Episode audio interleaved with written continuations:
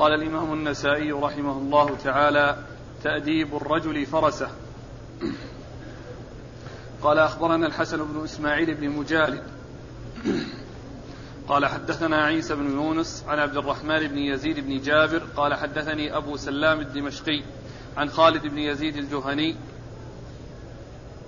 قال كان عقبة كان عقبة بن عامر رضي الله عنه يمر بي فيقول يا خالد اخرج بنا نرمي. فلما كان ذات يوم أبطأت عنه فقال يا خالد تعال أخبرك بما قال رسول الله صلى الله عليه وآله وسلم. فأتيته فقال قال رسول الله صلى الله عليه وآله وسلم إن الله يدخل بالسهم الواحد ثلاثة نفر الجنة صانعه يحتسب في صنعه الخير والرامي به ومنبله وارموا واركبوا. وأن ترموا أحب إلي من أن تركبوا وليس له إلا في ثلاثة تأديب الرجل فرسه وملاعبته امرأته ورميه بقوسه ونبله. ومن ترك الرمي بعدما علمه رغبة عنه فإنها نعمة كفرها أو قال كفر بها. بسم الله الرحمن الرحيم. الحمد لله رب العالمين وصلى الله وسلم وبارك على عبده ورسوله نبينا محمد وعلى آله وأصحابه أجمعين. أما بعد يقول النسائي رحمه الله باب تأديب الرجل فرسه. تأديبه هو آه، تهيئته وإعداده للكر والفر والجهاد في سبيل الله وتعويده على ذلك وتهيئته لذلك. هذا هو تأديبه أو المقصود بتأديبه. وقد أورد النسائي حديث عقبة بن عامر الجهني رضي الله تعالى عنه أنه قال لخالد بن زيد أو ابن يزيد أو ابن يزيد الجهني كان يقول له تعال يا خالد نرمي فأبطأ عليه يوما نخرج نرمي فأبطأ عليه يوما من الأيام فقال له آه تعال أخبرك عن رسول الله صلى الله عليه وسلم فجاء إليه فقال قال رسول الله صلى الله عليه وسلم إيش اوله؟ إن الله يدخل بالسهم الواحد. ان الله يدخل بالسهم الواحد. ثلاثة ثلاثة نفر. آه، آه، صانعه يحتسب الخير.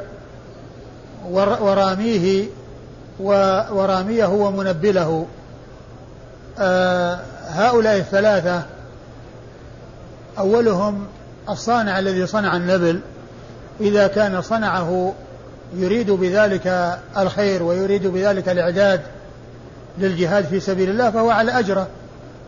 والرسول صلى الله عليه وسلم يقول وإنما لكل امرئ ما نوى. إنما الأعمال بالنيات وإنما لكل امرئ ما نوى. وراميه الذي أطلقه وأرسله ومنبله. وقيل إن المنبل هو الذي يساعد الرامي بأن يكون بجواره أو وراء وراءه بحيث يناوله. النبل بعد النبل أو وقيل إنه هو الذي آه، آه، يعطيه للمجاهد وللرامي بمعنى أنه يمكنه منه ويعطيه إياه.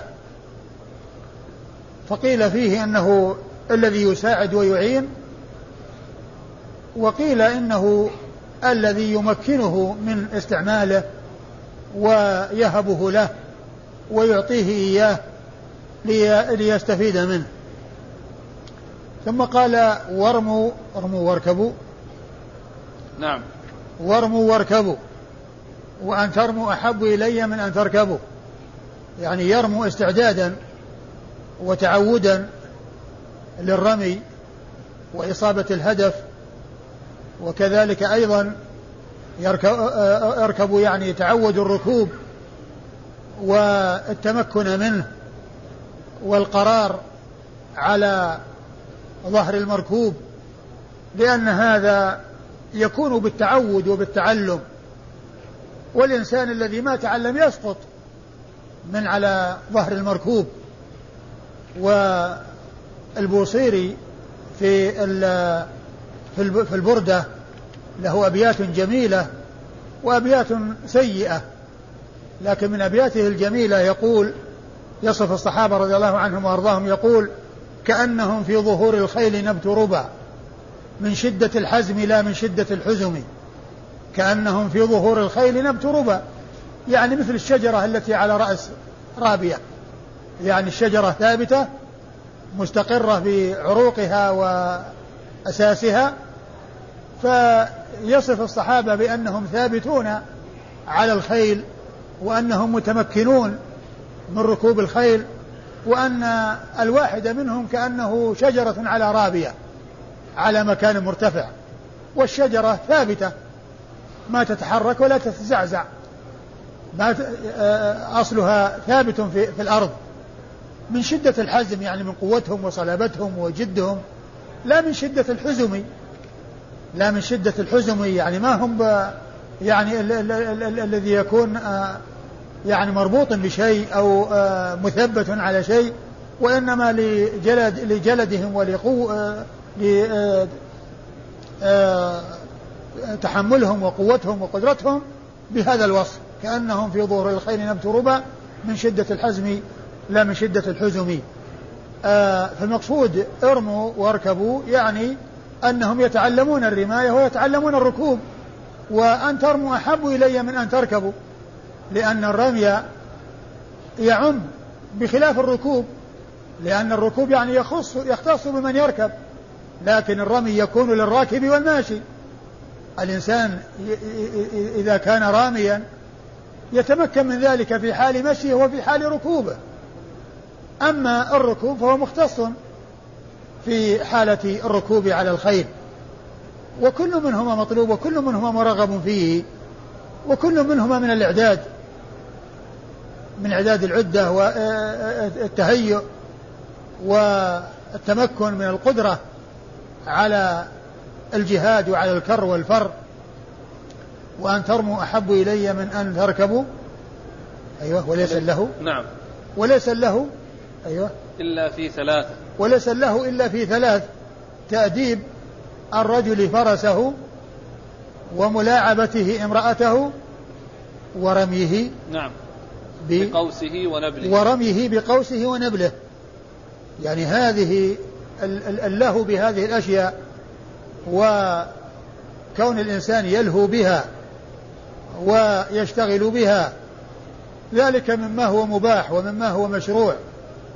تأديب الرجل فرسه لأن هذا فيه استعداد للجهاد في سبيل الله وملاعبته لأهله هذا فيه إدخال السرور وإدخال وحصول المودة وحصول الألفة بين الطرفين ورميه بقوسه ونبله لأن هذا فيه استعداد للجهاد في سبيل الله واستعداد وفيه التهيؤ بالقوة والإعداد للقوة وللجهاد في سبيل الله عز وجل.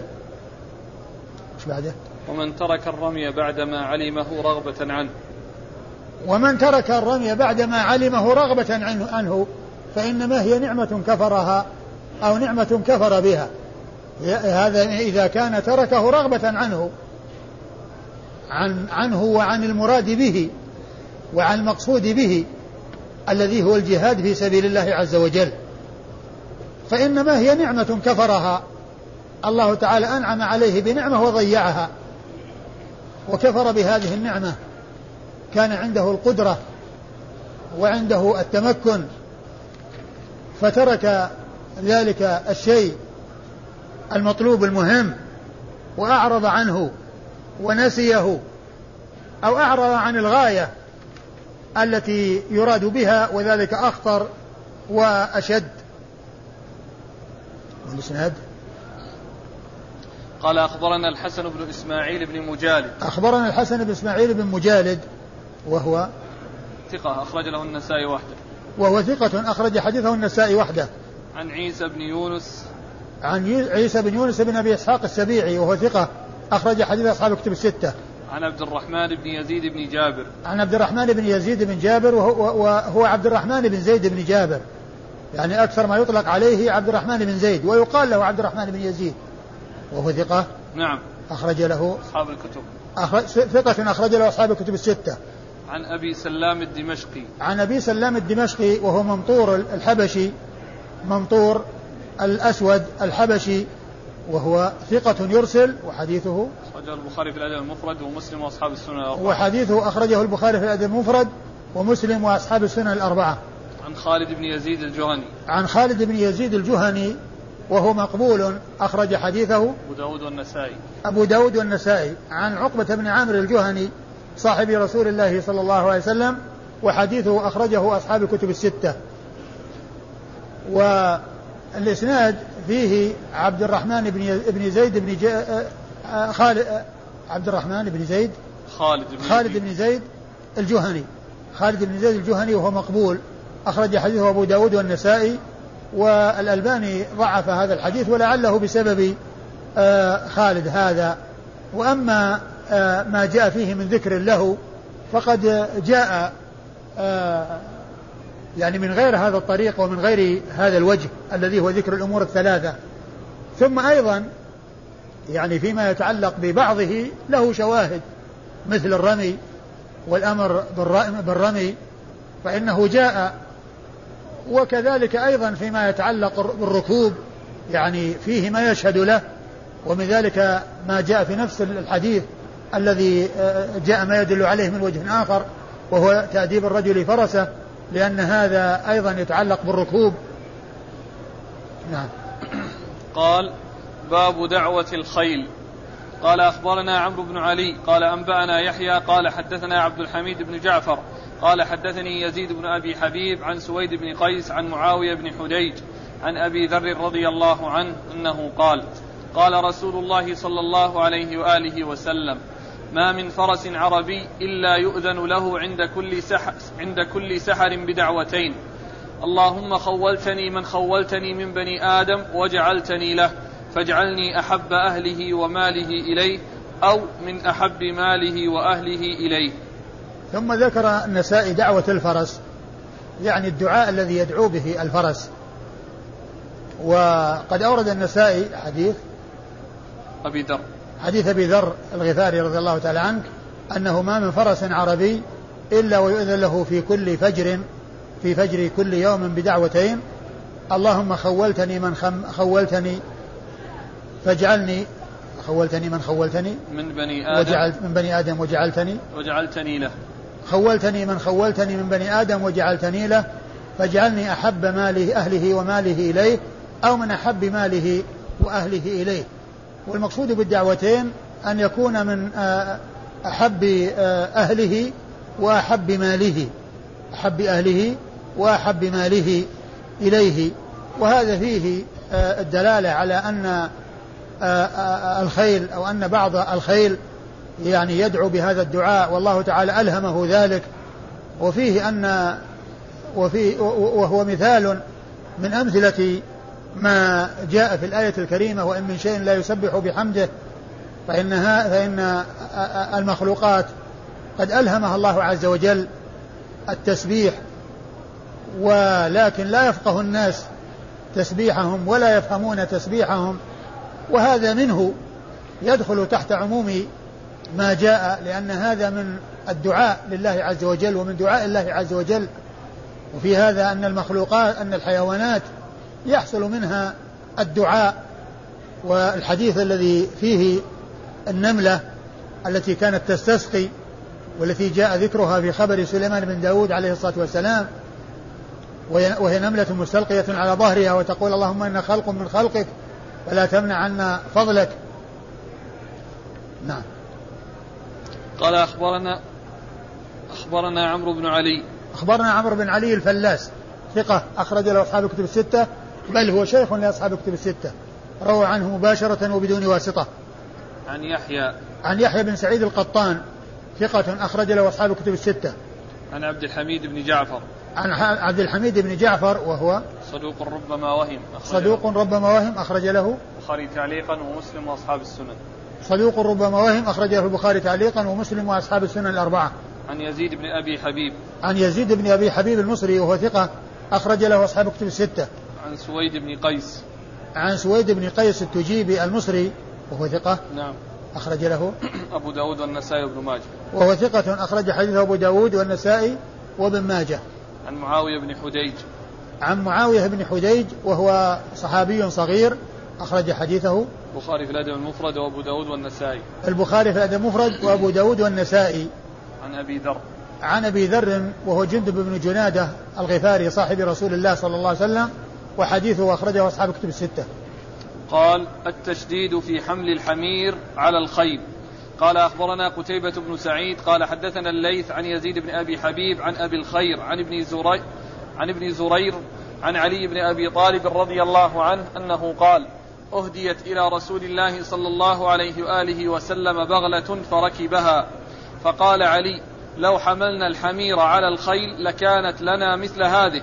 قال رسول الله صلى الله عليه وآله وسلم إنما يفعل ذلك الذين لا يعلمون. آه، أورد النسائي بعد ذلك هذه الترجمة وهي التشديد في حمل الحمر على الخيل يعني في إنزائها عليها. يعني كون الحمير تنزو على الخيل فتلد البغال هذا هو المقصود يعني ذمه والتشديد فيه لأن النبي صلى الله عليه وسلم قال إنما يفعل ذلك الذين لا يعلمون وهذا ذم لمن يفعل ذلك ذم لمن يفعل ذلك. وهذا هو المقصود من قولها التشديد يعني الترهيب والتحذير والتنفير. من إنزاء الحمير على الخيل لأنها تلد البغال. وأورد فيه النسائي حديث حديث علي. بن أبي طالب رضي الله عنه أن النبي صلى الله عليه وسلم أهديت إليه بغلة فركبها. فقال علي رضي الله عنه لو أنزينا لو لو حملنا الحمر على الخيل لكان لنا مثل هذه. يعني يكون عندنا البغال. فقال عليه الصلاة والسلام إنما يفعل ذلك الذين لا يعلمون. يعني الذين ينزون الخيل الحمير على الخيل يفعل ذلك أو هؤلاء هم الذين لا يعلمون. فهو ذم لهم وتنفير من فعل من هذا الفعل وترهيب منه. ولهذا عبر بالترجمة بالتشديد. التشديد من حمل الخيل الحمير على الخيل. و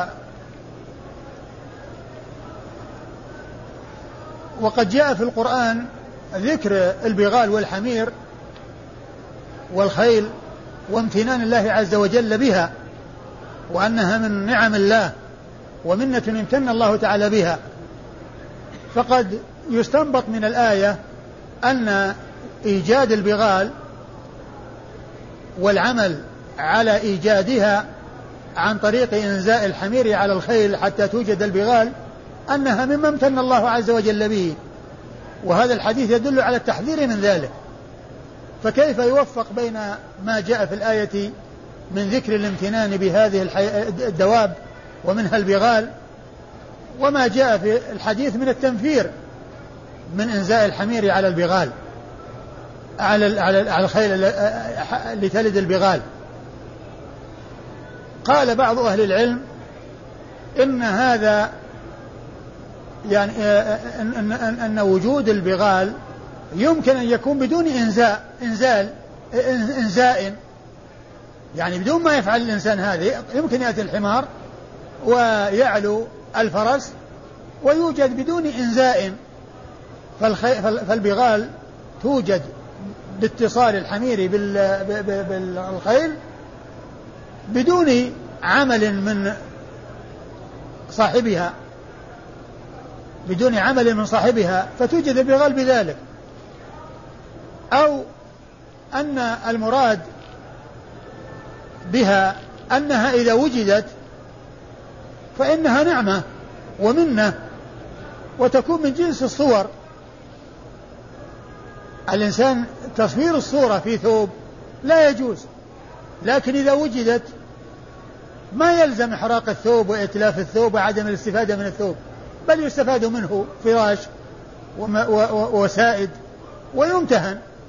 لكن لا يجوز لا يجوز عمل الصور على على على القماش. فابتداءه محرم وإذا وجد فهو مباح الاستعمال في أمور معينة. مباح في أمور معينة كالامتهان كالافتراش. وعلى هذا فأصل التصوير على القماش وعلى الفراش لا يجوز. والذي يفعله يأثم لكن إذا وجد ما ما هو الطريق التخلص منه هل يحرق ويتلف أو أنه يستعمل بعد أن وجد وهو محرم فيكون إنزاء الخيل إذا الحمر على الخيل إذا أنزيت وحصل الولد اللي هو البغال فتستعمل البغال وهي نعمة وتكون من جنس ذلك الذي يفترش ويمتهن. من جنس ذلك الذي يفترش ويمتهن.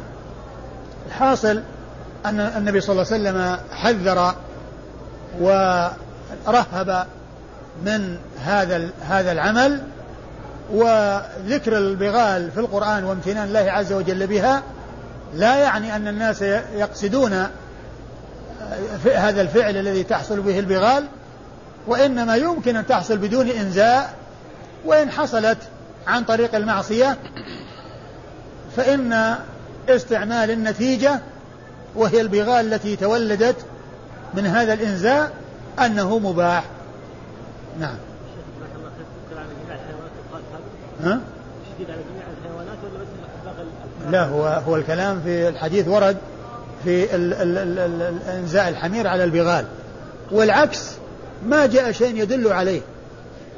ويمكن أن يكون ملحقا به من جهة القياس. ولأن فيه يعني آه، آه، قطع لنسل الخير. إذا كانت تنزع على الحمير ويوجد آه، النسل من غير الخيل فإن ذلك عمل على على آه، قطع نسلها. فمن العلماء من قاس ورأى أن العكس ملحق بما جاء في الحديث ومنهم من قال إنه لا بأس به لأنه ما جاء النهي عنه لكن المحذور في كون الخيل إذا أنزيت على غير الخيل فإن ذلك من أسباب قطع نسلها. والخيل معقود في نواصيها الخير إلى يوم القيامة كما قال ذلك رسول الله صلى الله عليه وسلم وفيها البركة كما قال ذلك رسول الله عليه الصلاة والسلام. نعم. قال أخبرنا قتيبة بن سعيد أخبرنا قتيبة بن سعيد بن جميل بن طريف البغلاني ثقة ثبت أخرج حديثه وأصحاب كتب الستة. عن الليث.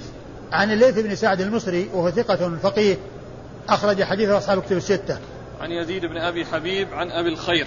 عن يزيد بن أبي حبيب المصري ثقة أخرج أصحاب كتب الستة عن أبي الخير وهو مرثد بن عبد الله اليزني المصري وهو ثقة أخرج حديث أصحاب كتب الستة. عن ابن زرير. عن ابن زرير وهو عبد الله بن زرير وهو ثقة أخرج له أبو داود والنسائي وابن ماجه. وهو ثقة أخرج حديث أبو داود والنسائي وابن ماجه. عن علي بن أبي طالب. عن علي بن أبي طالب بن عبد المطلب بن عم النبي صلى الله عليه وسلم وابن عمه ابن عم الرسول صلى الله عليه وسلم وصهره على ابنته فاطمة وأبو الحسن والحسين سبطي رسول الله صلى الله عليه وسلم وسيدي شباب أهل الجنة وهو رابع الخلفاء الراشدين الهادين المهديين رضي الله تعالى عنه وأرضاه وهو ذو المناقب الجمة والفضائل الكثيرة رضي الله تعالى عنه وأرضاه. نعم. قال أخبرنا حميد بن مسعدة قال حدثنا حماد عن أبي جهض عن أبي جهضم عن عبد الله بن عبيد الله بن عباس قال كنت عند ابن عباس رضي الله عنهما فسأله رجل أكان رسول الله صلى الله عليه وآله وسلم يقرأ في الظهر والعصر؟ قال لا.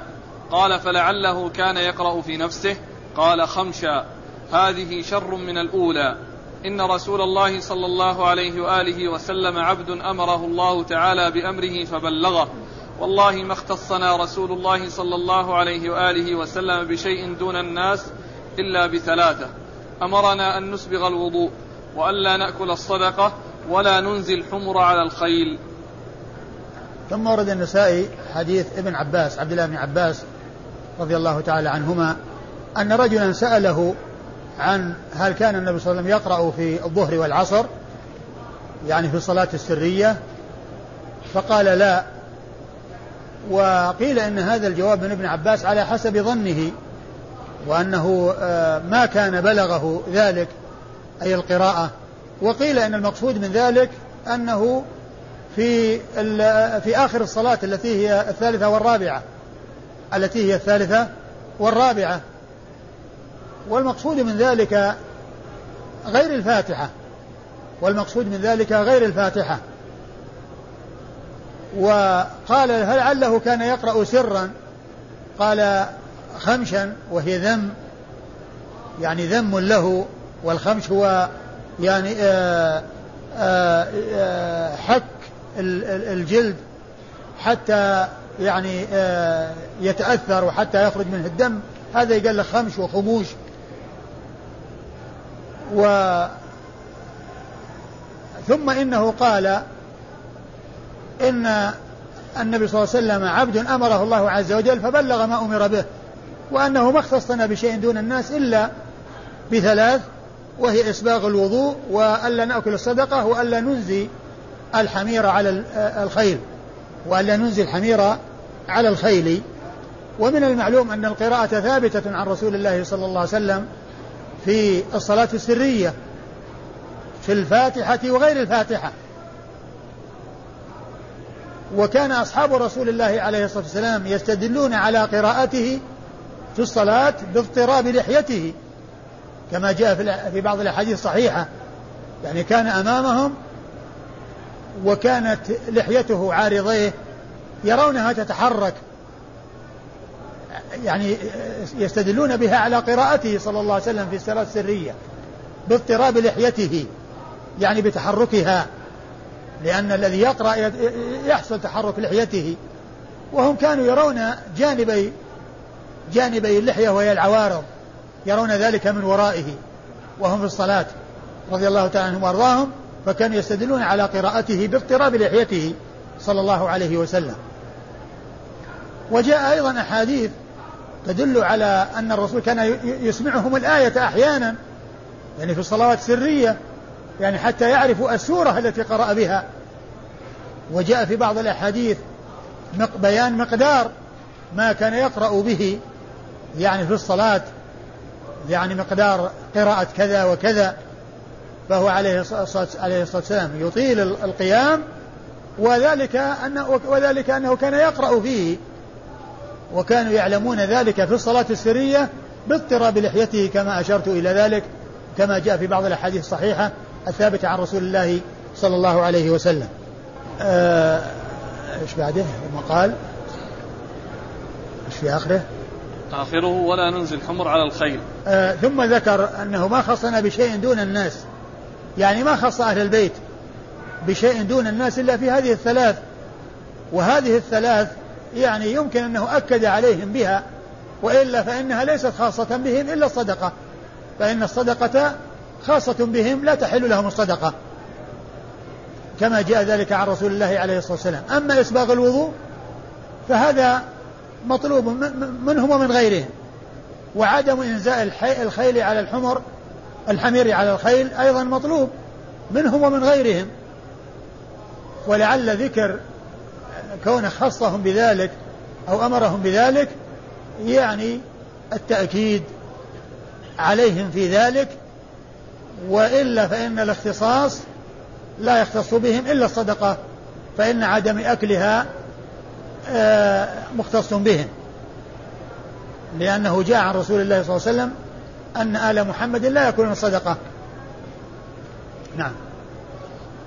قال أخبرنا حميد ومحل الشاهد منه للترجمة والتشديد في آه, آه، حمل الخيل الحمير على الخيل. ما جاء في آخره وألا ننزي الحمر على الخيل. إنزاؤها تمكينها يعني كونها تمسك الفرس ويمكن الحمار من أن يعلوها وأن ينزو عليها. نعم. قال أخبرنا حميد بن مسعدة. حميد بن مسعدة صدوق أخرج حديثه مسلم وأصحاب السنة الأربعة. عن حماد. عن حماد هو بن زيد وهو ثقة أخرج له أصحاب الكتب الستة. عن أبي جهضم.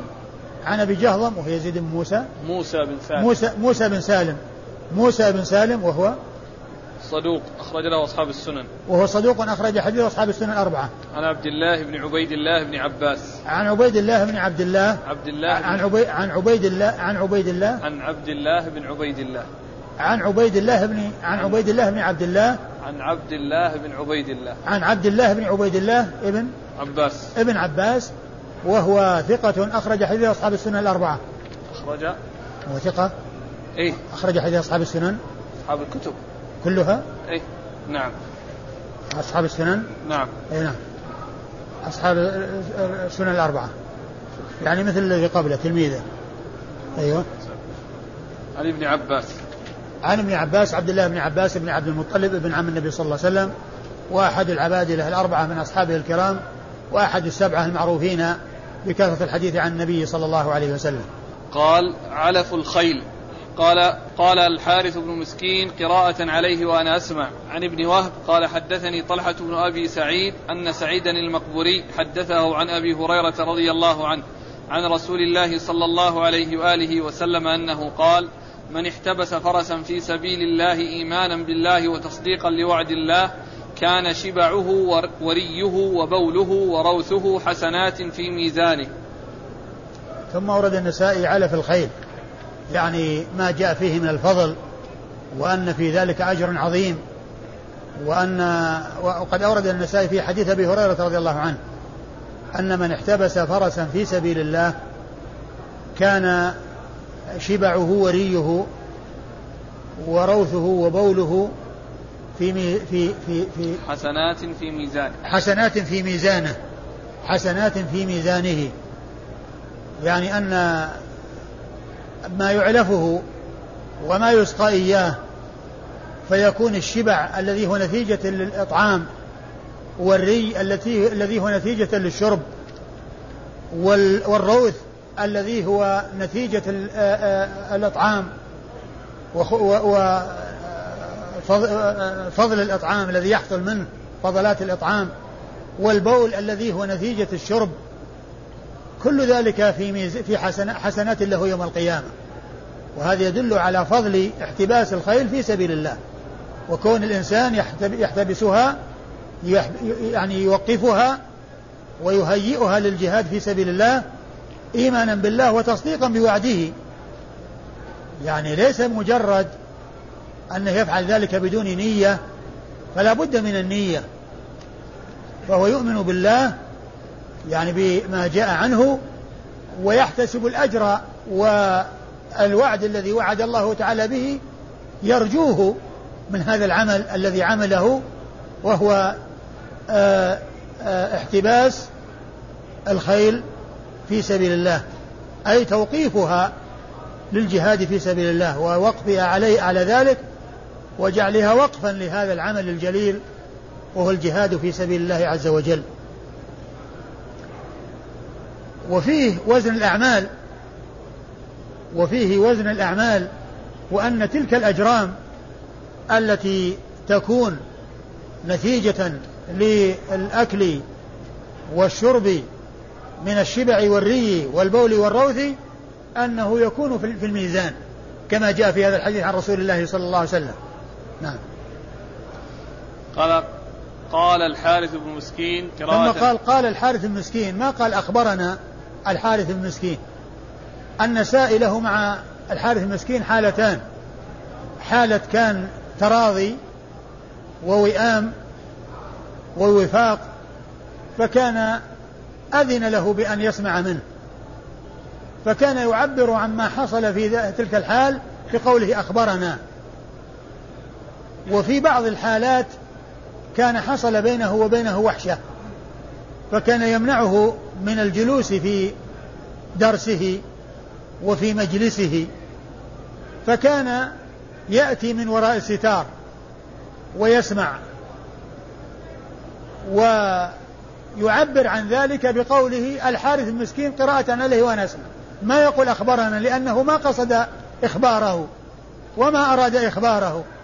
وإنما كان يفعل ذلك من غير علمه ومن غير رضاه. فكان يميز بين ما سمعه منه وما كان في حال التراضي بينهما وكونه يجلس في حلقته فيقول أخبرنا. والشيء الذي كان يأخذه وهو رأس ستار ولم يكن يريد الحارث أن يفعل ذلك أن يأخذ عنه يقول الحارث المسكين قراءة عليه وأنا أسمع. قراءة عليه وأنا أسمع. والحارث المسكين مصري ثقة أخرج حديث أبو داود النسائي. عن ابن وهب. عن ابن وهب عبد الله بن وهب المصري ثقة فقيه أخرج حديث أصحاب كتب الستة. عن طلحة بن أبي سعيد. عن طلحة ابن أبي سعيد وهو ثقة. أخرج له نعم أخرج ثقة أخرج حديث البخاري والنسائي. عن سعيد المقبري. عن سعيد بن أبي سعيد المقبري وهو ثقة أخرج له أصحاب كتب الستة.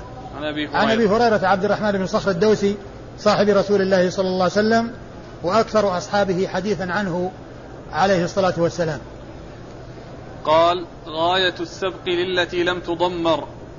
قال حدثنا قتيبة قال أخبرنا الليث عن نافع عن ابن عمر رضي الله عنهما أن رسول الله صلى الله عليه وآله وسلم سابق بين الخيل يرسلها من الحفياء وكان أمدها ثنية الوداع. وسابق بين الخيل التي لم تضمر وكان أمدها من الثنية إلى مسجد بني زريق. آه، أورد النسائي هذا الترجمة وهي غاية السبق للتي لم تضمر. غاية السبق للتي لم تضمر.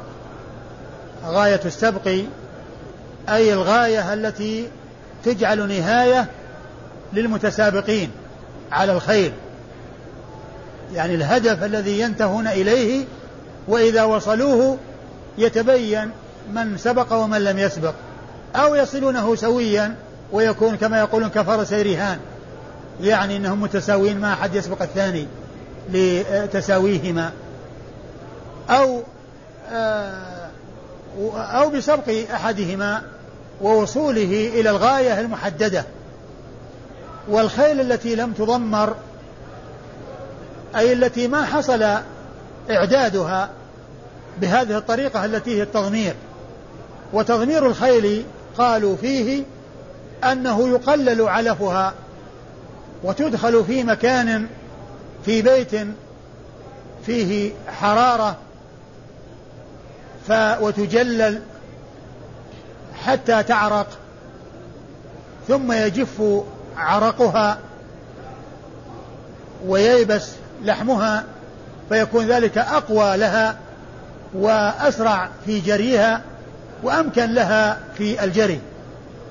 وقيل إنها التي تسمن ثم يترك الإكثار لها من العلف ويقلل حتى تكون تلك القوة التي اكتسبتها عن طريق التسمين ثم حصل التخفيف عليها في الأكل حتى يبست على على ما فيها من حياة وعلى ما فيها من السمن فيكون ذلك قوة لها. وهذه هي المضمرة. والمض... والتي لم تضمر هي التي لم يفعل معها هذا الفعل ولم يحصل تهيئتها لأن هذا يتخذ ل... لسبقها ولتحملها. وقد جاء في القرآن وعلى كل ضامر يأتين من كل فج عميق. على كل ضامر. لأن التي تكون مضمرة وتكون ضامرا عندها من القوة والقدرة على المشي وعلى الحركة وعلى السير ما لا يكون للتي لا تكون كذلك. آه الغاية للخيل التي لم تضمر أي الهدف الذي ينتهي إليه المتسابقون على الخيل التي لم تضمر. والنبي صلى الله عليه وسلم عمل المسابقة بين الخيل التي لم تضمر والتي ضمرت. وكان أمد التي لم تضمر أقل من التي ضمرت لأن أمد التي تكون ضمرت أبعد. وقد ذكر النسائي حديث أبي هريرة أن النبي صلى الله عليه وسلم سابق بين الخيل من الحفياء إلى ثنية الوداع. من الحفياء قالوا وهو مكان على أميال من المدينة وهذا أمد بعيد إلى ثنية الوداع وهي الغاية التي ينتهي عندها التسابق. وهذه الخيل الخيل المضمرة الخيل المضمرة إلى هذه الغاية. والخيل التي لم تضمر من ثنية الوداع إلى مسجد بني ذريق وهي مسافة أقل. يعني تبدأ من ثنية الوداع وينتهي بمسجد بني زريق وهي مسافة أقل.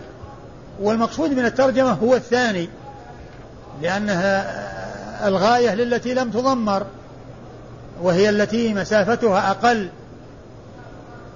المسافة المسابقة فيها أقل من التي ضمرت وهي من ثنية الوداع إلى مسجد بني زريق. أيها الإسناد. قال حدثنا قتيبة. قال حدثنا قتيبة. مر ذكره. عن الليث عن نافع. عن الليث مر ذكره. نافع هو مولى بن عمر وهو ثقة. أخرج له أصحاب الكتب الستة. عن ابن عمر عبد الله بن عمر رضي الله تعالى عنهما وهو أحد العباد له الأربعة من أصحاب النبي صلى الله عليه وسلم وأحد السبعة المعروفين بكثرة الحديث عن النبي صلى الله عليه وسلم. وهذا الإسناد من رباعيات النسائي التي هي أعلى ما يكون عنده لأن أعلى ما يكون عند النسائي الرباعيات. يكون بين النساء فيه وبين رسول الله صلى الله عليه وسلم أربعة أشخاص وهنا قتيبة والليث ونافع وابن عمر أربعة أشخاص. نعم. في بعض النسخ التي بيد الإخوان إسناد آخر. آه هذا سيأتي سيأتي هذا الإسناد الذي أشير إليه في حديث بعد ذلك. لا بس لأجل التصحيح يعني. نعم. يعني سيأتي حديث بنفس الإسناد الذي أشير إليه في الحاشية والذي ذكر أن في بعض النسخ يعني بعد ذلك. قال باب إضمار الخيل للسبق. قال أخبرنا محمد بن سلمة والحارث بن مسكين قراءة عليه وأنا أسمع عن ابن القاسم. قال حدثني مالك عن نافع عن ابن عمر رضي الله عنهما أن رسول الله صلى الله عليه وآله وسلم سابق بين الخيل التي التي قد أضمرت من الحفياء وكان أمدها ثنية الوداع. وسابق بين الخيل التي لم تضمر من الثنية إلى مسجد بني زريق وأن عبد الله كان ممن سابق بها. ثم ورد النسائي حديث ابن عمر من طريق أخرى وهو مثل الذي قبله إلا أن الترجمة هنا إضمار الخيل للسبق يعني تهيئتها للسبق. وكونها تكون سباقة وتت... يعني عندها قدرة على الجري وعلى الإسراع به. وذلك فيه إعداد للجهاد في سبيل الله عز وجل. وأورد النسائي حديث ابن عمر من طريق أخرى وهو مثل ما تقدم. وأما الإسناد؟ أخبرنا محمد بن سلمة. أخبرنا محمد بن سلمة المرادي المصري وهو ثقة أخرج حديث مسلم وأبو داود والنسائي وابن ماجه. والحارث بن مسكين. والحارث المسكين مر ذكره. عن ابن القاسم. عن ابن القاسم مر ذكره. عن مالك عن نافع عبد الرحمن هو مر ذكره؟ لا. عبد الرحمن بن القاسم. ابن القاسم عبد الرحمن. وهو صاحب الإمام مالك ثقة أخرج حديثه البخاري وأبو داود في المراسيل والنسائي. عن مالك ابن أنس إمام دار الهجرة. آه إمام مشهور من أئمة أهل السنة. وحديثه أخرجه أصحاب الكتب الستة. عن نافع عن ابن عمر وقد مر ذكرهما.